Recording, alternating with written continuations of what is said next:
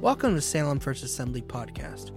May this week's message by Pastor Brian D. Corkin be a blessing to your life in helping you to grow in your understanding of God's Word, strengthen your faith, and equip you to become all that God has created you to be.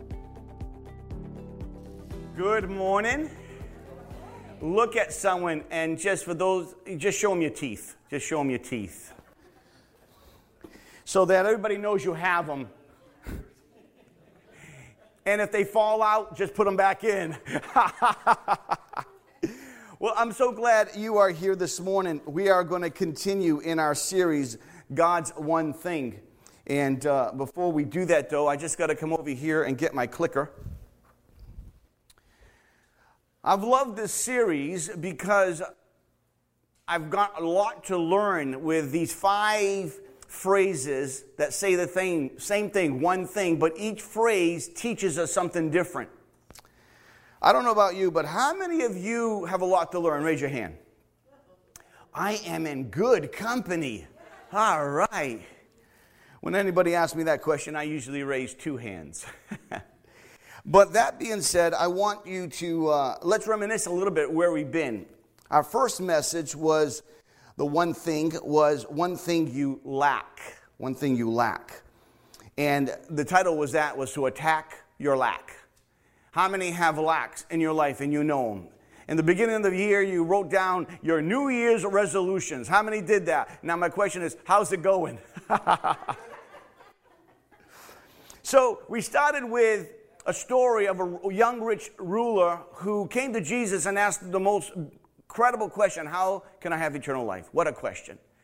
And the Lord asked him a few questions, and how he treated his brothers and sisters and how he treated the human race, he had it down packed, did a great job. He had one small problem, and God then said, Jesus then said to him, He said, You've done well, but this is what I want you to do go sell what you have, give it to the poor, and come follow me. He became very sad, very sad, because see, he loved wealth and he lacked this one thing, Jesus said. One thing you lack, one thing. And the question that we had there is what is hindering you from being fully, fully, some say fully, fully developed, developed, uh, fully, um, what's that word again? Uh, fully dependent upon God. Because, see, if you have a lack and you focus more on that other thing than God, we have a problem. In our part two, we talked about one thing is necessary. And this is a good one because we think a lot of things are necessary, but they're not. And we have to ask ourselves okay, what's more important to do than not to do? Because sometimes we want to do the things we want to do. Huh? huh? How, how many make a list? A list, right? And you have things on the list you don't want to do. You put them at the top because you know they're very important, but you don't want to do them. So you end up doing the ones you like, which are 9, 10, 11. And it makes you feel good because you checked them off, but you haven't touched the things you don't want to do. You know? What's necessary. And we talked about Mary and Martha, who were preparing a, a, dinner for Jesus and a bunch of guests, and Mary chose to listen and learn. And Mary was full of load and labor. And she gets upset and she says to Jesus, Jesus, will you tell my sister to help me? And Jesus responds and says, Oh, Martha, Martha, Mary has chosen the right thing. You see, what was necessary, Mary chose what was right and necessary for her growth. And it challenges us of what we should do. So we had a question. We had a question here. The question was this What are the things that rob us from fully giving our time, our talents, our treasures to Jesus for His work and for His word? Because, see, we sometimes are so busy doing the things we want that we're not doing the necessary things. And sometimes we have to say, what's really important today? You get up in the morning, you ask yourself a question What is one thing I need to do today that's going to be meaningful, not just for me, but maybe for the kingdom? Think about that.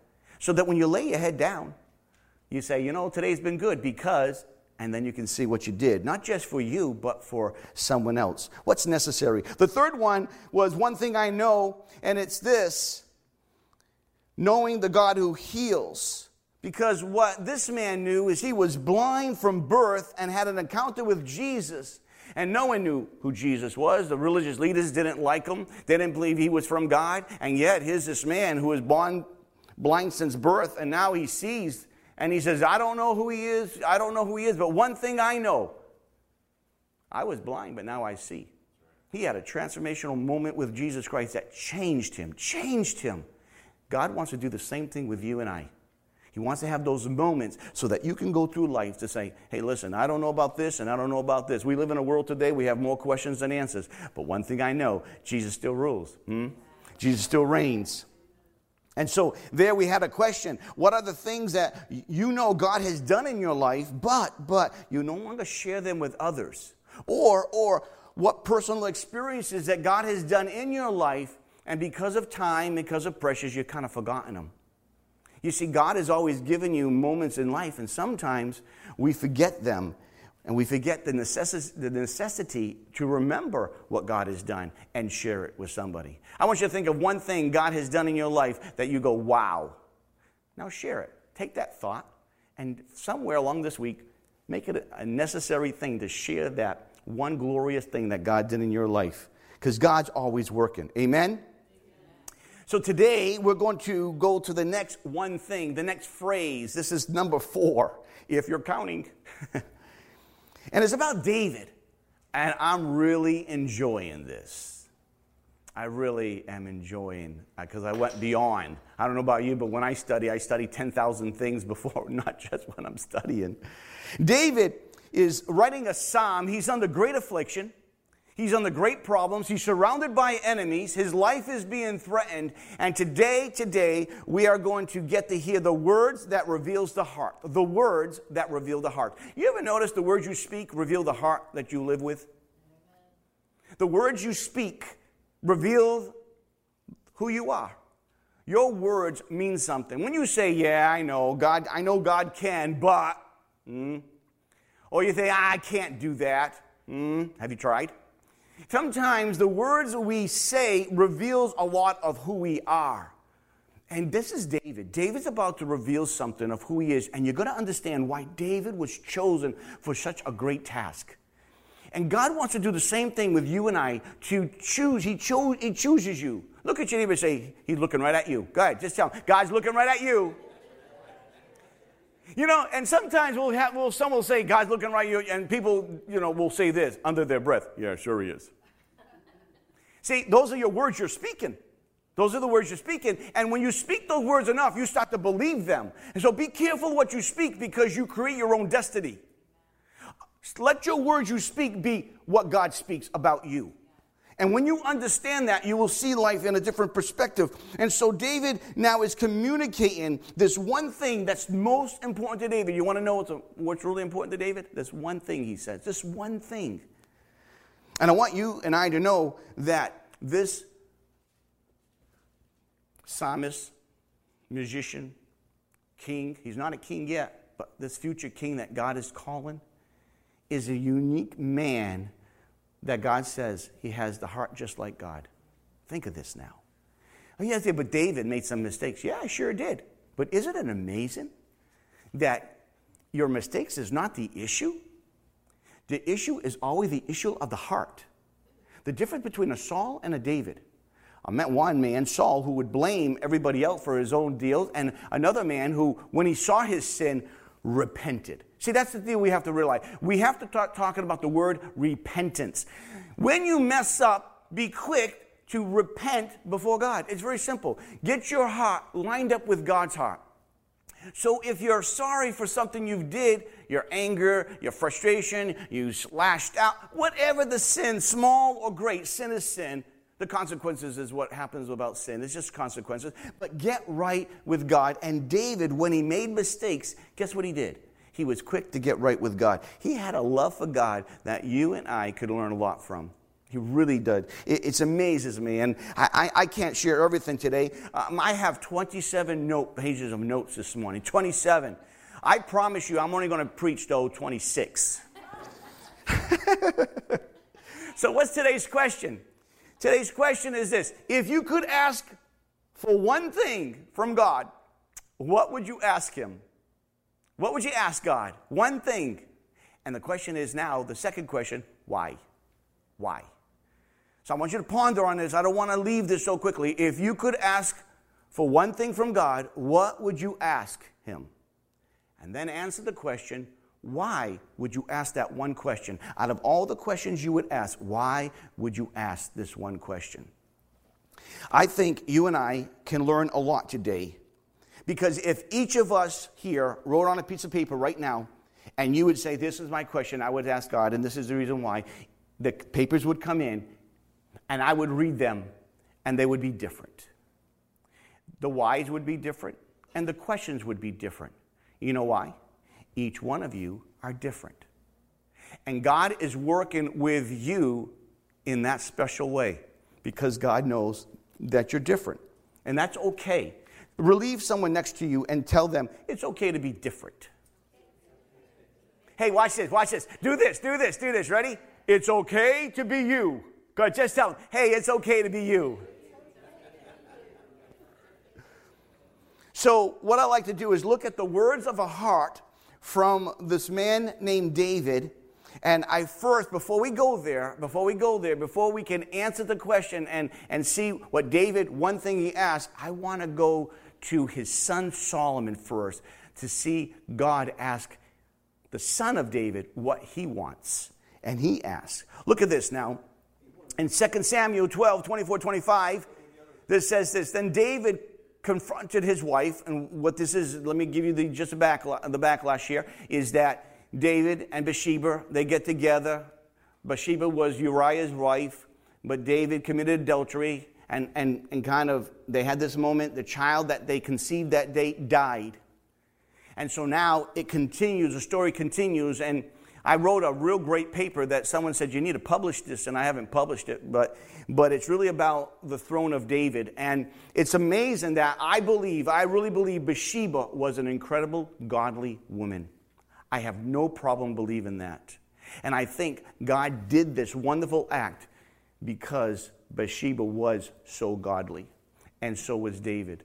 And so, did you ever notice that here's a relationship that started out of adultery, and yet God chose them, the seed of this couple, to be the next king of Israel? Pretty impressive, isn't it? Why is that? God always sees the heart, not just the moment or the action. Nevertheless, let's continue. This is where David now comes back into his wife. He has made Bathsheba his wife. And he went to her and laid with her. She gave birth to a son, and they named him Solomon. And the Lord loved him. Watch this now. And because the Lord loved him, he sent word through Nathan the prophet to name him Jedediah. We don't call him Jedediah, but God named him Jedediah. Solomon means peace. Jedediah actually means friend of God, or another way, there's a couple different ones that they have here, but beloved of the Lord. Jedediah, I want you to understand something. Something's really kind of cool going to happen.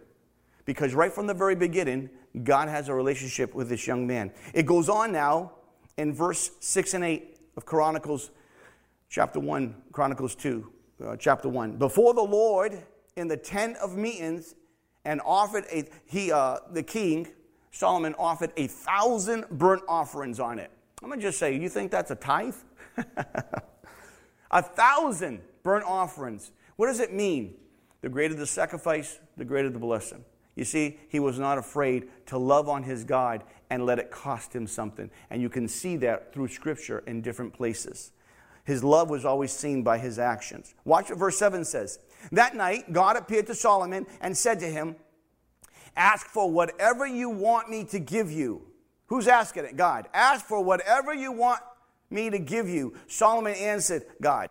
You have shown great kindness to David, my father, and have made me king in his place.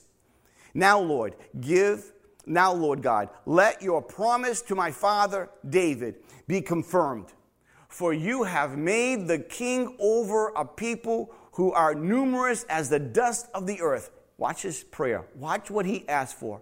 Give me wisdom and knowledge that I may lead this people for whom is able to govern this great people of yours. Did you hear his request? God says, listen, ask anything.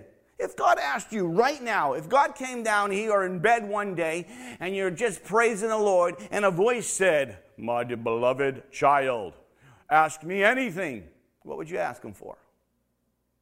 Would it be something to what you wanted, or would it be bigger? Would it be kingdom oriented?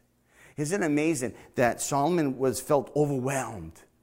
He was overwhelmed with the responsibility and he was more concerned about others than himself. Sounds a little bit like Jesus, doesn't it? Philippians 2. Jesus took on the cross. Why he took on the cross? Because he's more concerned about you and providing a way for you than himself. And so I want you to I want you to understand this. This gets even better now. So God then comes and speaks to him. God hears what he says and God says to Solomon, "Since this is your heart desire." Someone say heart desire. You see, where did the heart desire come from? Well, the father who had a heart desire all his life had an influence, yes, on Solomon. And we, we're talking about the young Solomon. Young Solomon had a real heart for God. And be careful because if you read the, you look at the whole life of Solomon, it's not how you always start, it's always how you finish. So stay steady, stay, stay solid. Amen? So let's continue. So, since this is your heart desire, look what it says, and you have not asked for wealth, riches, or honor, nor have death of your enemies. How many out of you want to say, Yeah, death of my enemies? and since you have not asked for a long life, but for wisdom and knowledge to govern my people over whom I have made you king, therefore, therefore, Wisdom and knowledge will be given to you, and I will also give you wealth, riches, and honor, such as no king who was before you ever had, and none after you will have. Wow. You want to talk about blessing? Solomon was so wise. God blessed him with such wisdom. And it's an incredible life that Solomon had. But God asked him, What do you want? Now, here's David. The text today is David, the Psalm of David. But there's something interesting about the title of Psalms 27, the Psalm of David, because in the Septuagint, the Septuagint is the Old Testament written in Greek. And the title in the Septuagint, I remember translating the Septuagint when I was in school. And I, I, in that process, uh, in the Septuagint, it's interesting because it says Psalm of David, and then it says before he was anointed because many people are trying to figure out where does this really take place? Because David was anointed three times in his life. He was anointed by Samuel. He was anointed when he became king over the southern kingdom, Judah, and then he was anointed again when he became king over all Israel, including the northern kingdom. So no one really knows where does that play in. I have my speculation. This is when he was on the run from Saul but nobody really knows detail. We just know before he's anointed, but which anointing? See, which one? Before he became king of all Israel? Or before that, even when he was running for his life? Because we can see that he's running for his life here, and you can see the words of the heart that's revealed. So let's take a journey today. Look at your neighbor and say, Stay up, and let's go on. All right, you ready? All right, remember, we got 27 pages. I'm sorry, 26. Just joking. Psalms 27, let's what it reads 1 through 3. The Lord is my light and my salvation. Whom shall I fear? The Lord is stronghold of my life, and whom shall I be afraid? When evil men advance against me to devour my flesh, when my enemies of my foe attack me, they will stumble and fail. Though the army besiege me, my heart will not fear. Though war break out against me, even then will I be confident. One thing I ask of the Lord, this is what I seek, that I may dwell in the house of the Lord all the days of my life, to gaze upon the beauty of the Lord and to seek him in his temple. For in that day of trouble, he will keep me safe in his dwelling. He will hide me in the shelter of the tabernacle. And he sent me high and set me high upon a rock. Then my head will be exalted above the enemies who surround me, and his tabernacle will I sacrifice. With shouts of joy, I will sing and make music to the Lord. Wow. This is a heart of a psalm. Now, let's tear this apart a little bit, and I want you to stay with me on this. And I'd like you to take notes on this because there's going to be a lot of stuff that you may want to use at a later date to understand who God is, that the psalmist knew, that we need to know as well. Because when we know what the psalmist knows as he's revealing his heart, it's going to change our life when we don't have it cognitively, but when we really have it deep in our heart, when it becomes who we are. So that when things don't go the way we like it, we know God rules and God reigns, and I can be at peace. Amen? Amen. So let's look at verse 1, part A. The Lord is my shepherd, the light my light. The Lord is my light and my salvation. Whom shall I fear? Almost broke out in Psalms 23. the Lord is my light and salvation. Whom shall I fear? I'll tell you what, what, the psalmist knows. It knows the Lord is our direction and our deliverance. Once you get that. The psalmist knows in his heart for him to declare, The Lord is my light and my salvation. He's really saying, The Lord is my direction and my deliverance. We need to know the same thing. No matter what we're facing, no matter what we're going through, the Lord our God is our direction and our deliverance. So, watch this now. David is in a very difficult situation, and he says, The Lord is my light. Did you see the pronoun next to light? My light. You see David write in his Psalms always in a personal way. Why is that? Because he had a personal relationship with a God who worked, who moved, and who did great exploits. And because he had so many things that he saw God do, it built his faith in times that were tough. Light reveals, light shows the path, light shows a direction of which way to go, how to go. If we took light out of everything, and be in pitch darkness. Has anybody ever been in pitch darkness? Isn't it eerie? I've been in pitch darkness. I've been on a boat in pitch darkness. And when you're on the water and the moon's not shining and it's so dark, it's eerie. I, will tell you something. If God is light, but we remove God, what are we left with? Why would anybody choose that? But David is proclaiming something from his heart, something he knows, and he knows that God is his light and his salvation. Now, I want you to get this again, and he writes this in Psalms 119. The word is the lamp unto my feet, a light to my path. The word here, light, is not just a word that reveals, but the word here in the Hebrew actually says it actually like joyful, happiness. When you have light and you can see, when the sun comes out in the morning, are you happy? yeah, how many of you don't like when it's cloudy and you just say, oh, it's a lousy, cloudy day? But when you feel better when the light's out, the sun's out? The word here, light, also indicates that there's a joy that comes. Lord is my light. It's my joy. It's the light, it's a lamp unto my feet, a light to my path. Psalms Again, David says this in verse 28 The Lord keep my lamp burning. My God turns my darkness into light. He reveals my way. He shows me the path to take. He gives me deliverance from what I need. You see, that's where salvation comes in. Salvation actually means deliverer, deliverance.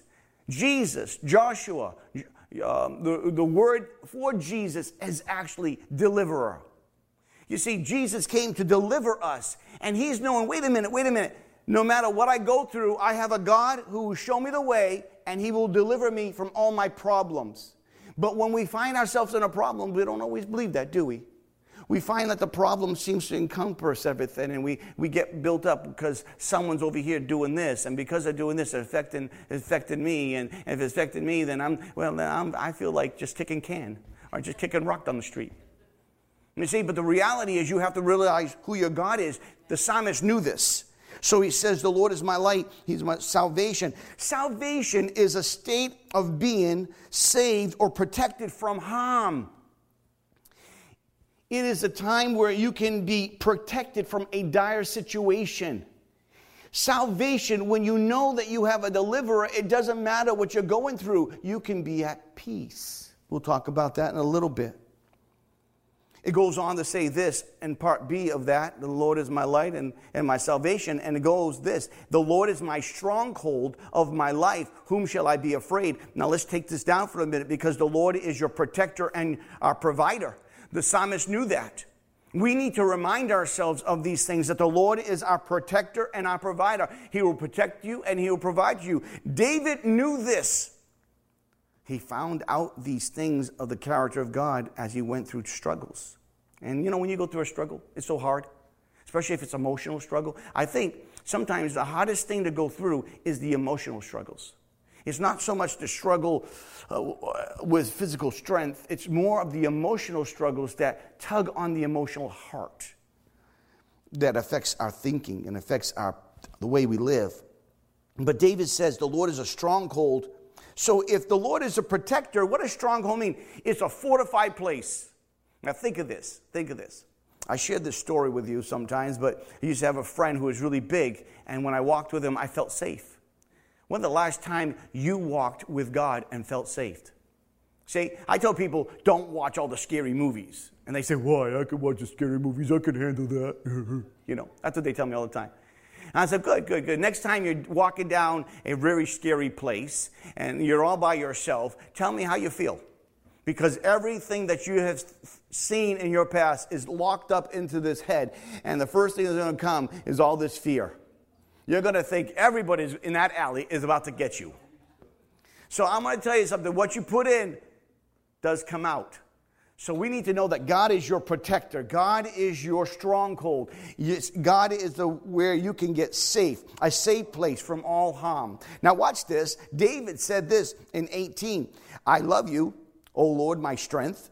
The Lord is my rock and my fortress, my deliverer. My God is my rock, whom I take refuge. All through David, you see him understanding who God is. I'm telling you, if you could catch this in your life, no matter what the world throws at you, you know who God is, you're not going to be rocked. You're not going to be moved. You're not going to f- go, oh no, what's going to happen? I'm in trouble. No, you're not in trouble. You have a stronghold. You have a strong hand. You have a God, Almighty God. He's by your side. He's going to pick you up. He's going to give you the strength you need just when you need it. That's your God. That is your God. And we need to know what the psalmist knew. I'm not on my verse yet, but I'm getting there. I just can't pass this stuff. It's just too good. David is looking at God as a stronghold. And then he says, Watch this. If I know my God is a stronghold, check this out now. How many know the Superman pose? This is what David does. David does this. Watch this now. I'm going to do it Superman style. The Lord is my stronghold. Whom shall I be afraid? Huh?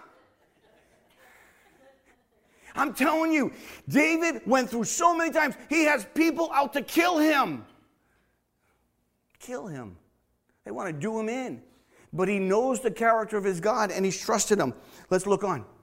Number two. When evil men advance against me and devour my and want to devour my flesh, that means, you know, do you in. Then my enemies and my foes attack me, they will stumble and fall. Do you, do you hear any doubt in there? Do you hear him say, well, you know, uh, possible, possible that they may, they may fall? No, no. His confidence, this is something I think is so important for us to learn. His confidence in the Word of God and the trust in the God of relationship is so strong that he proclaims, they will stumble and fall. Even though an evil man advance against me to devour my flesh, when my enemies and my foes attack me, get this, they're attacking him. What does that mean? There's a war going on. There's a fight going on. There's a run going on. There's some major stuff going on because if he doesn't do something, do like run and just trust God, guess what? He's not going to be living. No, he is under a battle, but he knows one thing the Lord is my safety and my security. The Lord is my safety and my security. When you understand that we have a world today that's changing by the second, when you understand there's a lot of things out there that's not going right, but I'll tell you what, there's still a God who is right. And we need to just focus on that because just as there was troubles in the time back in every generation, there's always troubles. God has been there for his people. So I want you to understand that your God, someone say, My God, is my safety, is my security. How many of you have a blanket that you like to just snuggle up with at night? Come on. How many blanket people are out there? Uh huh. Come on. Some of you like halfway. Well, you got a half blanket or something? I mean, there you go. Yeah, I got a full blanket, man, you know? Yeah, see, your blanket, when you get underneath your blanket and you feel warm, what do you do? You feel saved. You feel, ah. The ah comes from knowing God. God wants to give you that ah feeling when you just trust Him. Yeah, you live by faith, not by sight. This is what we're talking about. David's in a real battle here, real battle, but he knows, listen, they're going to attack me, but they're going to stumble and they're going to fall. Why is that? He knows God's call on his life and know God's going to start it, work it, and finish it. Philippians 1 6. What a powerful thing we need to remind ourselves. Listen to this portion of scripture found in the book of Isaiah. Fear not, for I am with you. Is he or isn't he? You have to, you have to determine this. The psalmist knew his God. Why? Because he had a relationship with God that he continued to lean on God. And when things do blue, blue, when things blow and, and, storms come, they know who he, they knew who God was. For fear not, for I am with you. Do not be dismayed, for I am your God. I will strengthen you, I will help you, I will uphold you with my righteous right hand. Someone say amen. You have a righteous right hand. The psalmist knew it. He's now you know it. You need to apply it. You need to stop looking at what you're living and how you're living, and you have to look higher. And it's hard. I'm not saying this is easy. This is hard. Could you imagine when David was running? There was times, there was times if you read about the life of David, Saul was chasing him, and David was running, and they could, David could not outrun them at one point. And then God intervened and caused Saul to go back because of, a, because of an enemy. That's because you have a God of safety and security.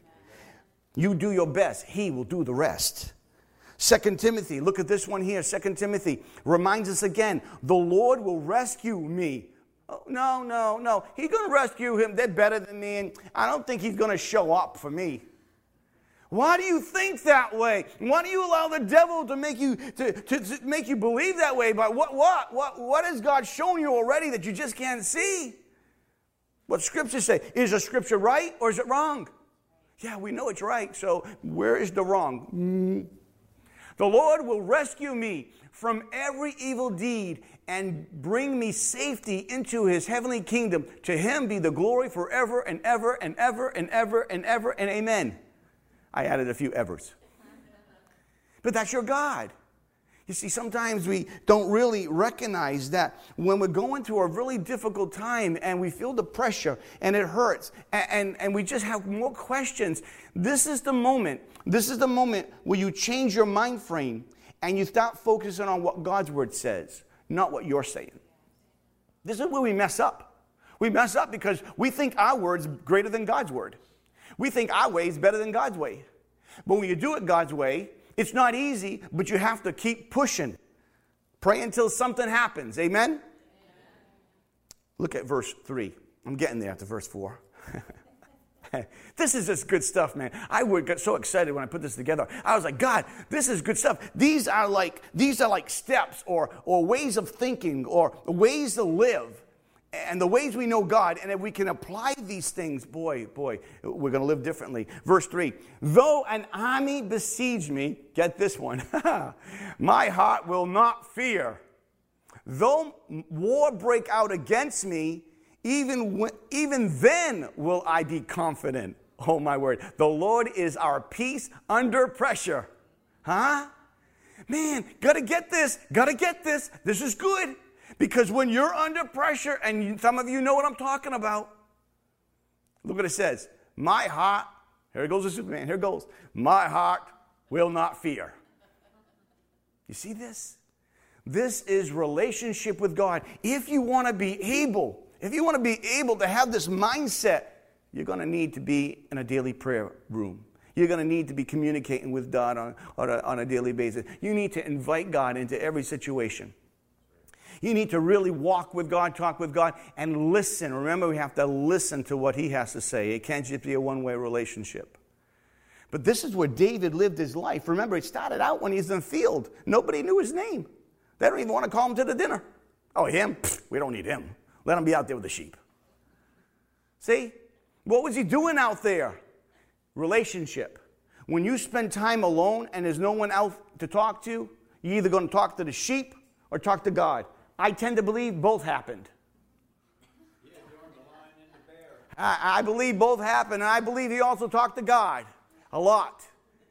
Psalms, uh, the Psalms are songs, and these songs that are written, and they're so poetic at that, is to communicate a real deep message. The Lord is your peace under pressure. You need to really understand that. Do you know the one main reason that believers fight with is the area of fear? Fear. Fear of the unknown, fear of loss, fear, fear, fear, fear. And if you notice David, how many times he mentions the word phobia? Fear. There are so many fears. There's fear of fear. There's so many. How many times in Scripture God says, do not fear? See, David is put in situations that are so difficult, so hard, people are out to kill him. Can someone spell kill? K I L L? That means like done. I know we've had some problems around us, but so many times uh, we've, I don't know, I just don't know if we got the right perspective on things. I'll share that in a bit. Because he is not fearing, he is trusting. And what I mean by that, let's think Daniel. I like Daniel a lot. Daniel is the man. So let's think about Daniel, and here is a godly man who's meeting with God three times a day, and we'll, we'll just take a moment of his life. And he's praying, he's God's blessing him, he's been through a mess. Now God has blessed, and now he's in a different point in his life, and now there's people getting jealous of him, so they make a law that you can't pray to God. And if you do, you're going to be thrown in the lion's den the lion's den, where there's hungry, hungry lions, big teeth, make a lot of noise, very scary. And so Daniel hears the decree, and what does Daniel do? Oh no, I'm not going to pray anymore because, well, I can't, because there's an edict. And I don't want to become food for a lion. So you know what? I'm not going to pray. Is that what it says? Oh, but we love that Daniel said, uh uh-uh, can't touch this. Uh, no, no, no, no, no, no, no. We like that part. We like that part where all of a sudden there's the window and he's praying right in front of the window and he's praying to God. Oh, yeah, but he got arrested. Yes, he did. He was willing to get arrested and go into the hungry, hungry pit if God so chose. Meaning this, he had conviction that he wasn't going to be praying to a human being or asking anybody because he had a relationship that was greater upward. And because he had a relationship greater upward, he was not going to allow the horizontal to dictate what he's going to do upward because God is more important than anything else. And when we love God with all our heart, with all our mind, with all our soul, and we really live it that way, we say, God, I really want to know you. I really want to please you in every area. God, will you help me be the best me? That's a good prayer. So David says, You know, I'm going to pray. He gets arrested, and there is a big hungry lions. And yes, they threw him in. and we think it's the end of the story. But what does God do? God says, uh, You, Mr. Lion, you're going to be a nice pillow for my servant Daniel. So be quiet, close your mouth, and fall asleep. The king can't sleep. David slept well and he comes out of there doing great. And today, today, you and I, we roar about the victory of God. We roar because of the power of God. We roar because God showed up. But when we find ourselves a little test in our life, when we find little situations that come our way, oh, we feel like the little bear. Little, where is the victorious servants of God who can rise up, believe God for the miraculous? Where are the people that are willing to spend time in prayer, knowing God? The psalmist today show us so much to learn. But we have to glean it, receive it, and then do it so that God may be glorified. You'll never get to hear and see the testimonies of God, of what God can do in your life, unless you're willing to take some steps of faith. It ain't gonna happen. It's just not gonna happen. God wants us to move first. We need to trust Him. If you want to see God do some great things, guess what? You have to sometimes go through the trials. You have to go through the winds. You have to go through the mess. And then you see God show up and then show off. You see, I, don't know if you, you got this or not, but we could talk about so many. We can talk about his friends, Shadrach, Meshach, and Abednego. We love these victorious stories, but remember, these are all biblical truth because someone stood against the pressure. Why? Because they knew that no matter what happens, they had peace under the pressure because they knew where their peace came from. Remember what Shadrach, Meshach, and Abednego said to the king? Our God's able to take us from your hand, but you know what? Even if he doesn't, we're still not going to pray to this image. So I want you to understand this is what the tr- walking by faith is all about. This is what it all is. Isaiah 43 1 Don't fear, for I have redeemed you. I have called you by name. You are mine. Psalms 34 4, one of my favorite chapters. I sought the Lord, and he heard me, and he delivered me from all my fears. Or how about Philippians 4 6 and 7? Do not be anxious about anything, but with everything, with prayer and petition, with thanksgiving, present your request to God.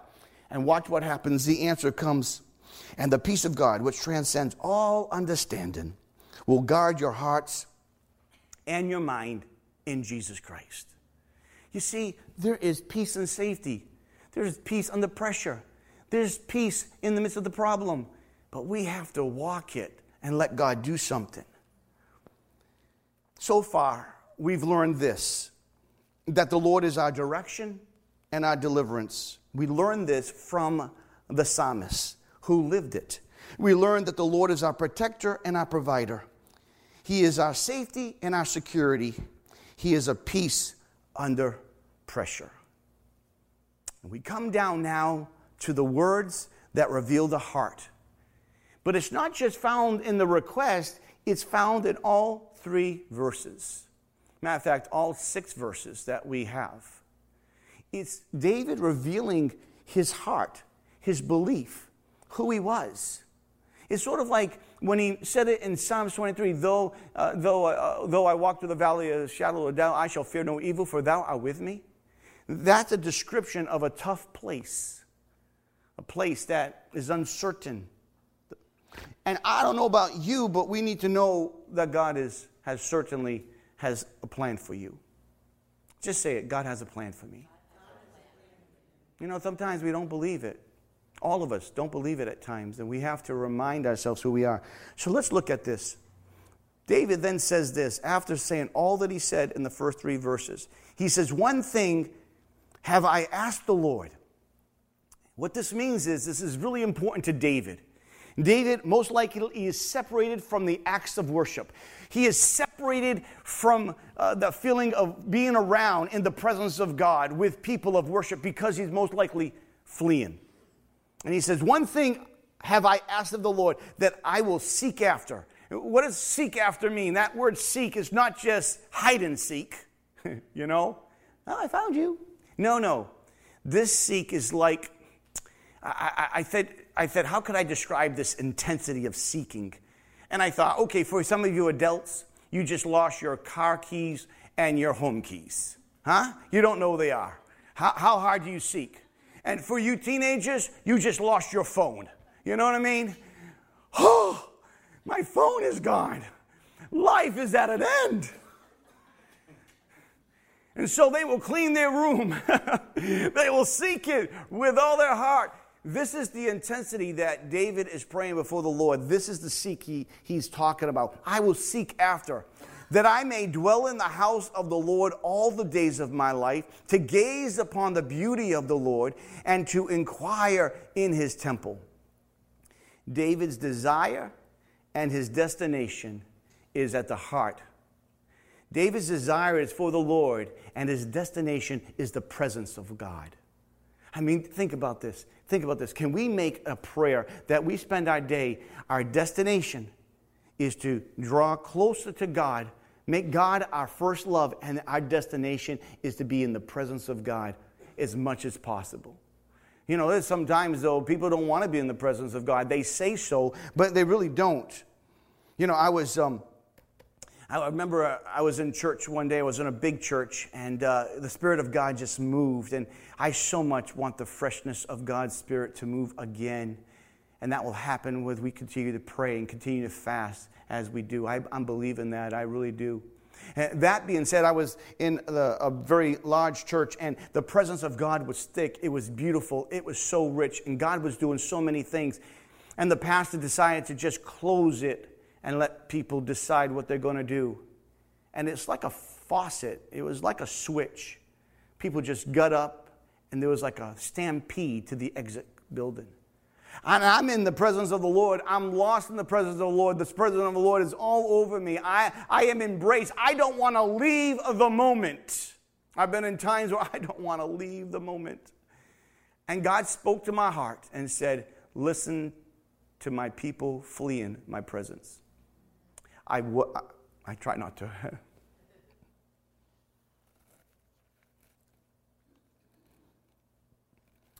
right there broke me.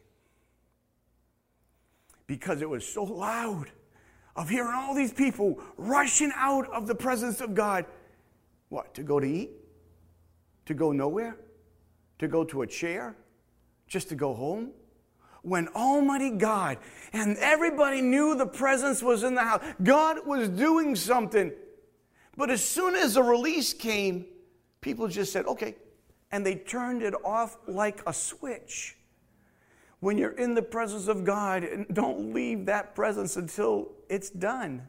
Because God's always working, and He works a little different in the area of time. You see, He says this this is what I seek after. So we must seek hard like we lost something. We want God. We're not going to stop until we can really get a greater understanding and get, just really get a hold of what God's trying to say, what God's trying to do. It's really spending time in the presence of God where you don't let anything else be a distraction. so important that I may dwell in the house of the Lord all the days of my life. David wished he could live in the tabernacle, surrounding himself every day in the presence of God. He's longing for to be at that physical place where the presence of God is. You and I are blessed because we can carry the Spirit of God wherever we go, but in the Old Testament it was a little bit different. But it wasn't, but it was. I want you to understand something. Church is important. I want you to understand something. Gathering together is important. God created the church. Bodies, people with gifts and gifts come into the body so the body does greater works. That is what it's all about. What do you hear, Dave? Dave. I'm on first name basis with him now. Me and Dave. I got to heaven. Hey, Dave. What do you hear David saying?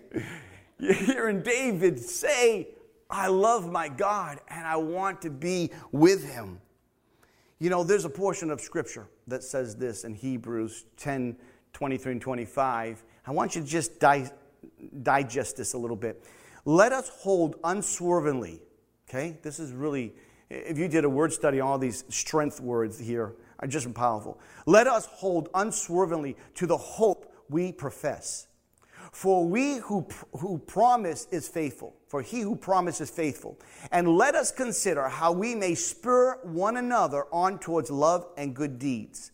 Let us not give up meeting together as some are in the habit of doing, but let us encourage one another all the more as you see the day approaching. This is about the importance of gathering together. This is about the importance of, of strengthening each other. But how can you strengthen someone if you're not with them?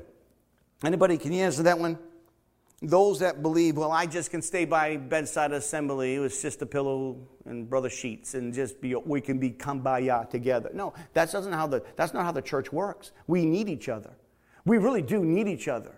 Everybody needs somebody. I'll break out in song. Everybody, no. Uh, we do. That's why God created the church, the body the body of believers. And David says, I want to gaze upon his beauty of the Lord, his love. his love. He could think of no occupation, no other place to fill his mind and his heart for the goodness and the greatness of God. He just wanted to f- fill up. We go to our gas stations, we fill our tank. We got to do the same thing in the Lord. We got to fill up to seek his temple, to seek him, to consult in matters of life, to get wisdom through your problems. Sometimes people have problems. Do you take it to God? Do you ask him? That's what David's talking about to inquire of the Lord, getting wisdom for our steps, getting wisdom for our insight, getting insight for the for the, where we're feeling. And God, I need a little help here. God, you know, share, talk to the Lord. Because see, if you could ask for one thing from God, what would it be? And why? Look at Solomon's request. Look at David's request. There's two requests. One is for people, and one is for God. And I think when you bring both of those together, you get a good reason why Jesus Christ did in chapter 2 of Philippians. To not only esteem your own things, but esteem others higher than yourself. So I don't know about you, but we can learn a lot. Let's, let's, let's learn this from verse 5. And in the day of trouble, get that? Jesus says, You shall have trials and tribulations, but be of good cheer. I have overcome the world, right? Look what it says. For in the day of trouble, so if there's a day of trouble, what does that mean? Trouble's going to come. Sometimes when trouble comes, we think, oh no, what's wrong? What did I do? Blah, blah, blah. You live in a faulty world. There's going to be trouble. But in the time of trouble, He will keep me safe in His dwelling. He will hide me in the shelter of His tabernacle. He will set me high upon a rock. Why is that? The psalmist knew we need to know the Lord is our comfort and our confidence. What is Philippians 1 6 says, Be confident of this very thing that he which begun a good work and you shall perform it until the day of Jesus Christ. Confident. What is that again? Here it goes. Here's confidence. Ready? Hmm? I'm going to go watch a Superman movie tonight, I think. you see, in the day of trouble, he will keep me safe. But we, we don't believe that. We don't believe that. We'll believe anybody else that says anything else, even if we don't even know him, but we won't believe what God says. Look at verse 6. When my head, listen, then my head will be exalted above the enemies who surround me. At his tabernacle, I will sacrifice with shouts of joy. He has himself already there. I will sing and make music to the Lord. The psalmist knows something we need to know. The Lord is powerful and praiseworthy. He's powerful and praiseworthy.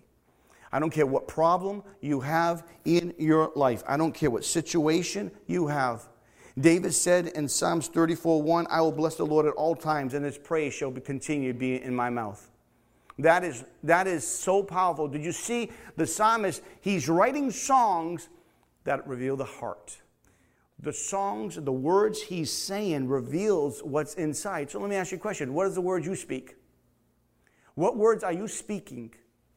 Are they words of life? Are they words that come from the confidence of knowing who God says he's going to do, uh, the confidence of what he said already? Or are you just speaking your words of what you think. What's more important now? Let's clarify this. What's more important? Because you and I need to recognize David, David, one thing he asked, and he wanted to be in the presence of the Lord. He wanted the Lord. He wanted to, gla- uh, to gaze on the beauty of the Lord, to inquire of the Lord. Is that not our request as well? To be in His presence, to go inquire of the Lord so that He may speak and His presence would fill our lives and He would help us as we walk day by day, step by step, one moment at a time. Someone say, one moment. You know why we walk one moment at a time? Because sometimes when we look at the whole day, the whole day could be too much. So, what do you do? You walk by faith, one moment at a time because God has your hand in his hand. Open your hand for a minute. Just open your hand. Open your hand. See how small your hand is? Small hand. I, I want you to do this. How many have ever took a flashlight and then you put your hand over a flashlight? How many have ever done this? Come on. No. Oh, thank you. For I thought I was the only person in the room. All right. You, if you haven't done it, you got to check this out. Put a flashlight like this and then put your hand like this in a dark room and you feel like this big giant hand is coming to get you. scare any kid or any kid. Um, God's big hand, God's big hand wants to just grab yours and say, Come, child, come. Walk with me. Let me wa- let's walk together. Listen to this. Deuteronomy chapter 10, verses 12 to 13. And now, O Israel, what does the Lord your God ask of you but to fear the Lord your God, to walk in all his ways, to love him, to serve the Lord your God with all your heart, with all your soul, and to observe the Lord's commands and decrees that I am giving you today for all your own good. This is relationship from the beginning until now. You see, if you're going to ask of the Lord, God also has a requirement for you too. It's a two way street here. People say, Well, I want God to do this, I want God to do this. Oh, okay, okay. Ask of the Lord. Amen, amen, and amen. But God has a requirement for you too. Before God gave the question to Solomon, Solomon was doing the Lord's requirement.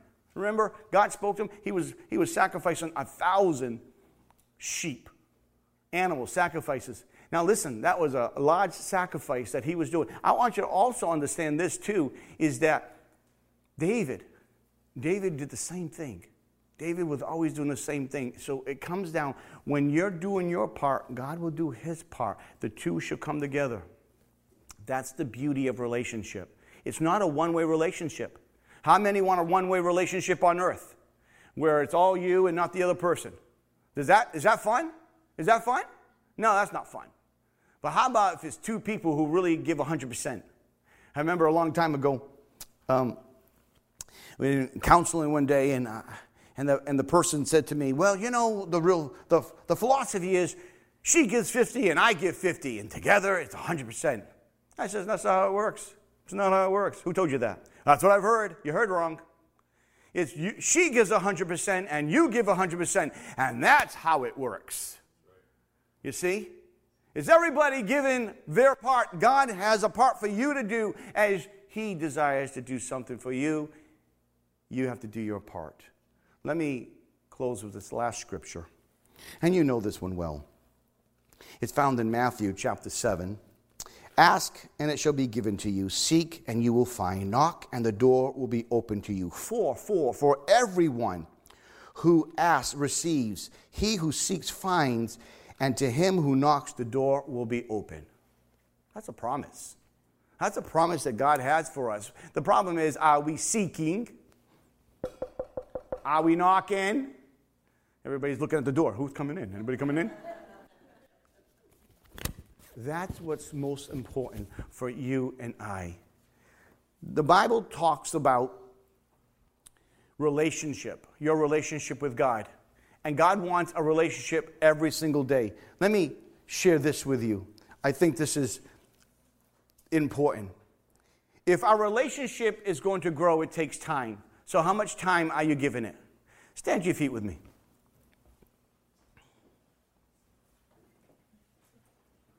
If you're watching by online, you're here today, number one thing is where are we going to spend eternity? Salvation. Have we committed ourselves to God? 100%. Have we made Jesus Christ the lover of our soul? Have we yielded ourselves to Jesus Christ? That's the bottom line. It's God can't be over here and I'm over here. No, God wants to be right in here. And we need to make God first in our heart and life. And it's very simple. Say, Jesus, I've sinned. Has anybody ever done anything wrong? Huh? Yeah. We're sinners that are saved by his wonderful grace, his atonement on the cross. And so he makes us new creations. He changes our hearts. He changes our minds, which is our heart. He changes our mind, and all of a sudden we live differently, we think differently, and we keep growing in the sanctification process. God wants to do that to you. You just have to say, Lord, forgive me of my sins. I am sorry. Forgive me. I need it. Sorry. I ask you to forgive me for me doing things I want to do. I need you in my life. I believe you died on the cross. You rose on the third day. And today, today, I want to make you, God, my Savior, my Lord. I surrender. Someone say surrender. surrender. Just say, I surrender. I surrender. Man, what is it in our life that we need to surrender? What is it that we need to get our hands off and give it to God and say, you know what, God, not, it's yours. I surrender. I surrender. And let God be God in us and through us. Let me pray for you.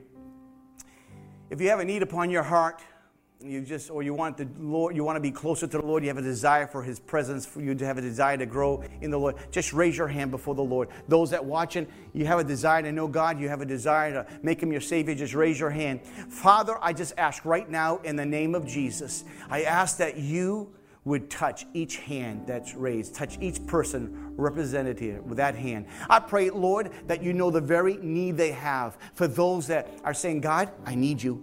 Forgive me of my sin.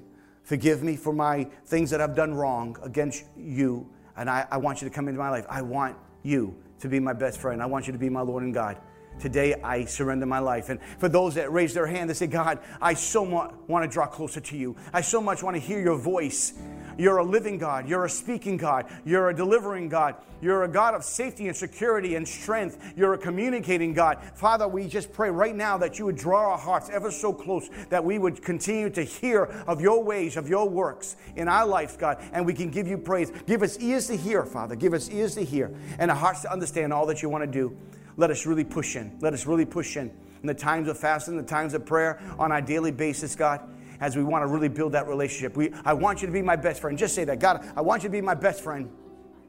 I want you to be my best friend, Lord. I want to make you the very center of my life, the very center of my thoughts. And Lord, I really want to hear what you want me to do, how you want me to do it. I really want to not hear my ways. I want to hear your voice, God. I want to know you, God, as I spend that time in prayer and in your word and in fasting. And God, I pray right now, right now, God, will you just speak to our hearts? Will you just do a work? Father, we ask this in the name of Jesus Christ. Amen. Amen.